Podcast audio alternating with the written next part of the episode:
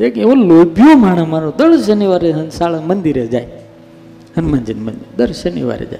ટીપુ તેલ એક ટીપુ જો.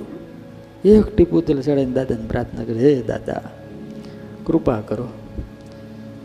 હે દાદા, કૃપા કરો. એક વખત લોટરી લગાડજો. એક વખત લોટરી લગાડજો.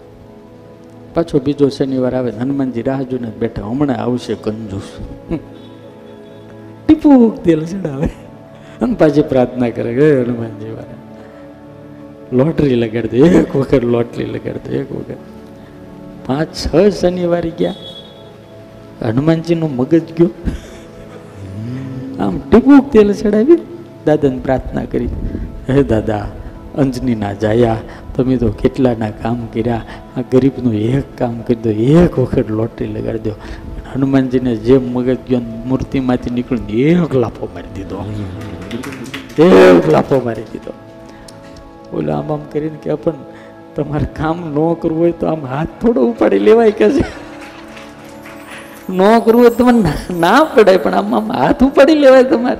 અરે જરાક વિચાર તો કરો. કામ તો કરતા નથી.